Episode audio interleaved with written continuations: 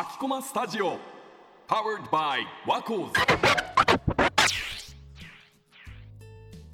皆さんこんにちは。 J-ウェーブ ワコーズさんねんのリホです。にねんの銀次です。今月の配信はアキコマスタジオ特別編、サテライトアキコマスタジオと称して エフエムはちまるに の学生サポーターはちまるにワナビーズさんをゲストに迎えてお届けしています。それでは自己紹介をお願いします。はい、はちまるにワナビーズのよねんゆうりです。同じくはちまるにワナビーズさんねん桜井です。お願いします。お願いします。お願いします。いっかげつにわたり J-ウェーブ ワコーズとはちまるにワナビーズはコラボ企画を行ってきましたが、今回が最終回です。最終回はその曲のどこが好きということで、私たちが所属する団体の大元である J-ウェーブ とそして エフエムはちまるに の話をしていこうと思います。はじめに、まあ、J-ウェーブ と最初に出会ったきっかけとかどういう風なものがありますか？最初 J-ウェーブ 出会ったこと。私は多分中学生の頃にソナーミュージックを聞いたのが、はいはいはい、おそらく最初かなと思ってて、その時のパーソナリティが、まあ、今も続いてる番組なんですけど藤田拓海さん、はいはいはい、多分その声の印象がすごい強いです。なるほどね。確かに俺ソナーアッコさんの時からしか聞いてなかったからちょっとね、たくみさんがやってたって印象があんまりないけど、ソナー聞き始めたのはなんでなんかは多分小学生ぐらいの時にラジオ聞き始めて、その流れで J-ウェーブ も聞いた時に、私結構勉強のお供に聞くことが多かったからじゅうじぐらいとかでちょうどやってる番組がソナーミュージックだったような気がする。なるほどね、確かに俺の場合だと一番最初の J-ウェーブ の出会いはまあその前回かなでも言ったんですけど、その兄と同じ部屋に生活してて、そこでまあグルーブラインが流れてた、今終わっちゃったんですけどグルーブラインっていう番組が流れてたのが最初のきっかけで、でその後に自分でラジオを聴き始めるようになったんですけど、まあその時僕はあの天の道弱っていうか感じだったんで、兄が J-ウェーブ 聴いてたから俺は東京 エフエム にしようかなみたいな感じで最初は J-ウェーブ あまり聴いてなかったんですけど、一回その多分これはちまるにでも聴けると思う吉岡里帆さんの ユーアール ライフスタイルカレッジっていう番組があって、で僕結構雰囲気リスナーっていうかその番組の雰囲気を大事にするタイプのリスナーなんですよ。だからめちゃくちゃ声がいいじゃないですか。確かに最高だってなってこう J-ウェーブ って結構なんですけどね、こう全体を通してある一定の雰囲気っていうのを保ってるイメージがあって、へー、そうなんで結構その雰囲気大事にする僕からすると、あ J-ウェーブ ってめちゃくちゃいい曲じゃんっていうのがあって聴き始めたって感じですかね。ワナビーズさんのはちまるにとの出会いっていうのは、そうですね、私ゆうりはその前回にも話したんですけどウォークマンで間違って押して聴き始めたのが初めなんで、うん、その時に流れたのがはちまるにで、で夜寝る時に音楽その時聴いてたんで、寝ようと思う時間だからじゅうじぐらい、同じぐらいですね、じゅうじぐらいに聴き始めた時に流れてたのが、今もやってるんですけどあの落合健太郎さんのロックキッズはちまるに落ち健 GoZone っていう番組で、ほんまにそのその番組きっかけやし、私の中でその落研さんが一番そのラジオにハマったきっかけの ディージェー さんなんで、その番組と落研さんがすごい好きです。うーん、確かに エフエムはちまるに って言ったら私も落研さんが一番最初に出てきます。おー、私たちの世代の曲を流してくれたり、うん、それで学生リスナーがすごい多い番組なんで多分一番親しみやすいんかなっていうのはあります。桜井は？僕はえちゃんと聞き始めたのは前回話したように、あの中学時代 K-ポップ が流行ってる中、自分の音楽、自分の好きな音楽に出会いたかったっていうのがちゃんと聞き始めた理由です。ただ出会ったきっかけはちょっと違うくて、あの僕の祖母が喫茶店やってるんですけど、そこでの ビージーエム がはちにだったので、おお素敵。幼少期から認識はしていったかもしれないですね。おなるほど、ね、うん、えなんかいいね、ふたりとも出会い方がさすごい、ね、間違えておっしゃったってのとナチュラルで喫茶で流れてたでしょ、うん、おしゃれすぎるね。いい出会い、いい出会いですよ本当に。そういうなんか、ね、印象的な始まり方だとやっぱ長く続くよね、うん、なんかものも、うんうん、じゃあそもそもなんですけど、周りに J-ウェーブ とかそれこそワナビーさんだったり エフエムはちまるに とかを聞いてる人っていました？いませんでした。いなかった本当にいなかった。まず J-ウェーブ っていう言葉が通じないのよ。あーわかる。そう J- J-ウェーブ へーみたいな感じだから、えー、結構高校中学の時はなかなかジェイウェーブ の名前も知らないもんと思って。あそうそうそう、そもそもラジオリスナーがあんまり周りにいなかったかなって思う。で聞いてる人が稀にいるんだけど、いても エーエム っていう、うん、まあ、オールナイトとか。確かにオールナイトは通じるけどね。そうそうそう、だからその エフエム 局って限定するとほとんどいないんじゃないのかなっていうのがこう体感だったから、こう大学入ってワコーズ入ってみんなラジオ聞いてるよって言って、本当かと思って本当に聞いてるかっていうのが率直な印象だったかなっていう。それぐらいいなかった。やっぱりワナビーズさんはどうですか？え私はめっちゃ中学の時にその聞き始めた頃に、いろんな音楽、何の音楽好きみたいなのをクラスで話したりした時に、結構バンドを好きな子が多くて、私もそのラジオでめっちゃバンドが好きになった、まあ、お兄ちゃんに教えてもらったりとかもしてたんですけど、その普通に私が知って好きになったバンドも結構いて、そしたら話し合うけど何で聞いてるんみたいになった時にはちまるにで聞いてるっていう子がめっちゃいて、うわいいな。でそのそうなんですよ。それであのおちけんさんの番組でラジ友って言うんですよ、ラジオを聞いてる人たちのリスナーのことを。そのラジ友がめっちゃいたんですよ。だから結構昔からラジオの話はできる子はいました。うらやましい。確かに エフエムはちまるに さんって結構学生向けの番組とか、うん、なんか対象が分かりやすい分、そういうラジ友とかできやすいのかなって今思いましたね、うん、そうですね。そうそう、若い人向けにやってる。まさにおちけんさんの番組とかは本当にそうだと思う。桜井はいた周り。僕は聞き始めた中学の時は本当に誰もいなかったと思います。でも高校の時に結構運命的な出会いを果たして、うん、気になるそれがまあえっとそれがロックキッズを通じてなんですけど、ロックキッズってリクエストするときに高校名入れることできるんですね、うん、で、えー、そうそうそうそう、何々高校何年何組ってそうねそこまで組って組は言ってないごめん、何々高校のうんな何年まで言ってたっけ？何年言ってたよな。言ってたか。そう何年まで。高校の何年まで言うんで、うん、学年と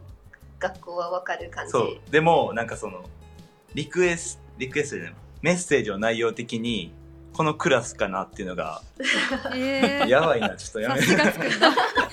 なんかめっちゃ個性的な先生がいて、そのことについてのメッセージが寄せられてたんで、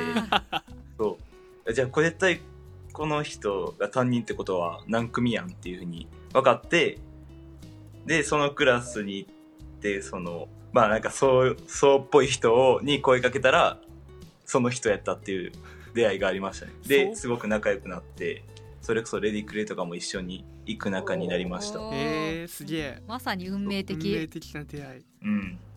え高校名入れられるんだね。ジェイウェーブはそういう番組多分ないよね。うん今聞いててすごいラジ友とかそうやって高校の友達を見つけるとか、なんかあまりない出会い方だったからすごく羨ましいなって思いましたね。わかる本当にそう。確かにね、うん、その辺のつながりはなんか結構大事にしてる、うん、曲として大事にしてるかもしれないです、うんうん、最初は僕だってクラス入ってってなんかそれっぽいやつ見つけてお前あれでしょみたいな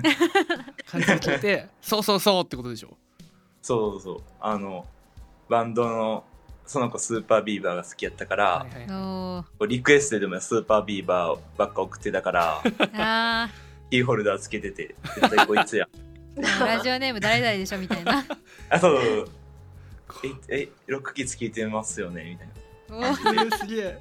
憧れる、その出会い方やったよそれ、すごいいいな、いいなあとそうなんか、うん、ファンキーマーケットっていうイベントがあって、そのラジオの ディージェー さんたちと会えますっていうイベントが万博であるんですけど、それとかに学生の時に行ったりして、うん、ラジトも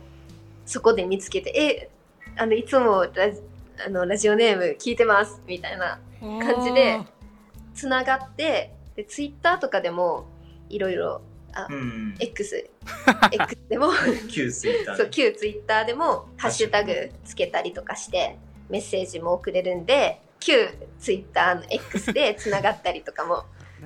したりして、ね、今でも友達の子もいるし、えー、で、素敵ですね、ワナビーズの中でその学校違うかったけどラジ友やった子も私のラジ友でいて、同期にいるんですよラジ友が。えすごい、そこでまた出会うっていう、うん、つながりがいい ね, ねそうつながりがすごいありますね、その輪が広がっていくみたいな、うん、なるほどね、それがいっこ エフエム はちまりの曲の色なのかもしれないね、うん、確かに、うん、じゃあ こ,、まあ、この話してたらもうなんか分かっちゃうかもしれないけど、 J-ウェーブ とかはちまるにを聞いたことのない大学生におすすめする番組何かありますか？これもロックキッズでしょこれ、この流れ。そうですね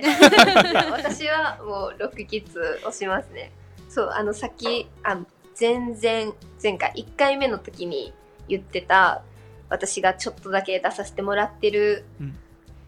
ラジオ番組がロックキッズなんですよ、うんうん、だからまあぜひ聞いてほしいなって思います出てるもんねぜひ聞きます、はい、ありがとうございます。確かに J-ウェーブ で何かあるおすすめの番組、私のすごい個人的なおすすめなんですけど、土曜日にやってるビブリオシカっていう番組があって、山口中さんと長濱ねるちゃんの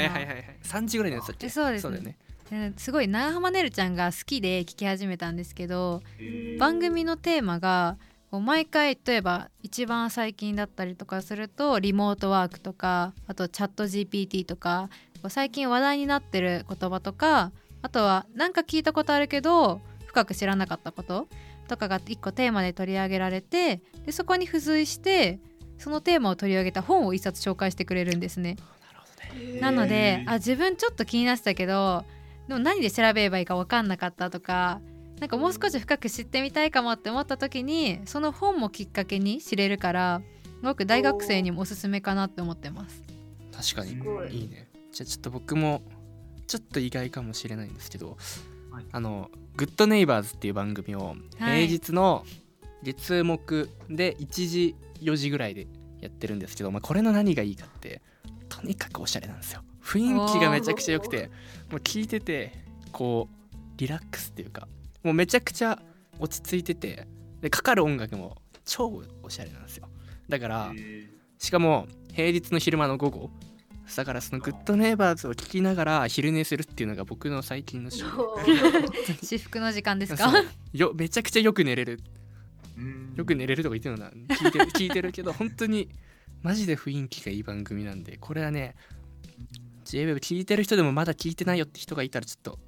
聞いてほしい番組です。めちゃくちゃいい番組。ジャンル的にはどんな曲が流れるんですか？洋楽がメインかなっていう。ああそうね、うん、ジェイウェーブ がそもそも洋楽だいぶかかる曲だから、だ、ね、はいはいはい、おしゃれって感じなるほど、はい、さてここまではその曲のどこが好きというテーマで私たち ジェイウェーブ ワコーズとはちまるにワナビーズが話してきました。いかがでしたか？いやーなんか エフエムはちまるに って私ラジコでプレミアム会員なのでちょくちょく聞いてたんですけど、こう実際に聞いてるリスナーと話したりすることなかなかなかったので そうね、それがすごい面白いですね。確かに。いや俺もそのね、なんか出会い方がやっぱりワナビーズちょっとレベルが違くて、うん、羨ましいなって思うことばっかりだったからちょっと素敵な出会いをたくさん聞けましたから。そうそうそうそう、うん、どうですワナビーズの皆さん？僕はそうですね、あのはちまるにワナビーズでいることはちまるにワナビーズでいることがなんかちょっと誇りに思えたような、はい、コンセプトが違うのでやっぱりそこであの エフエムはちまるに はこう結構出会いを重視してるんだなってことに気づけたので、うんうん、なんかそれによって通じた仲間がエイトオーツーワナビーズだと思うので、なんかそんな素敵な団体だったんだなっていうのを再確認させられました。いい締め方、よかったですね。いい機会にお互いになりましたね。私もこの全部を通してなんですけど、うん、やっぱりこうしていろんな考えをな、うん、話せる機会があって、 そ, そのお話も聞けて、それぞれの曲の良さとかも知れたし、聴いてみたいなってすごく強く思いました。よかった。そしていっかげつにわたってお届けしてきた J-Wave アコーズとエイトオーツーワナビーズとのコラボポッドキャストも今回が最終回です。最後にワナビーズのお二人から何かお知らせはありますか？はい、えー、私たちエイトオーツーワナビーズはインスタグラムと X の公式 エスエヌエス を展開しています、はい、私たちの活動が見れますので、エイトオーツーワナビーズとぜひ検索していただければなと思います。また、えー、ワナビーズエイトオーツーワナビーズが執筆した記事をまとめてあるあのワナラボというサイトがあるので、そちらの方もぜひチェックしてみてください。はい、あと私たちのポッドキャストの方もよろしくお願いします、うん、おせつだ学生研究部、そう、はい、エフエムはちまるに 学生研究部です、はい、そして J-Wave アコーズも好きをつなげる J-Wave でつながるをモットーに日々活動中です。月替わりでメンバー初の番組をお届けするこのポッドキャストアキコマスタジオに加え、公式 X、インスタグラム、そしてノートでも日々情報を発信しています。ぜひチェックしてみてください。ここまでアキコマスタジオ特別編サテライトアキコマスタジオ、大阪 エフエムはちまるに の学生サポーターエイトオーツーワナビーズの皆さんをお迎えしてお届けしました。皆さんありがとうございました。ありがとうございました。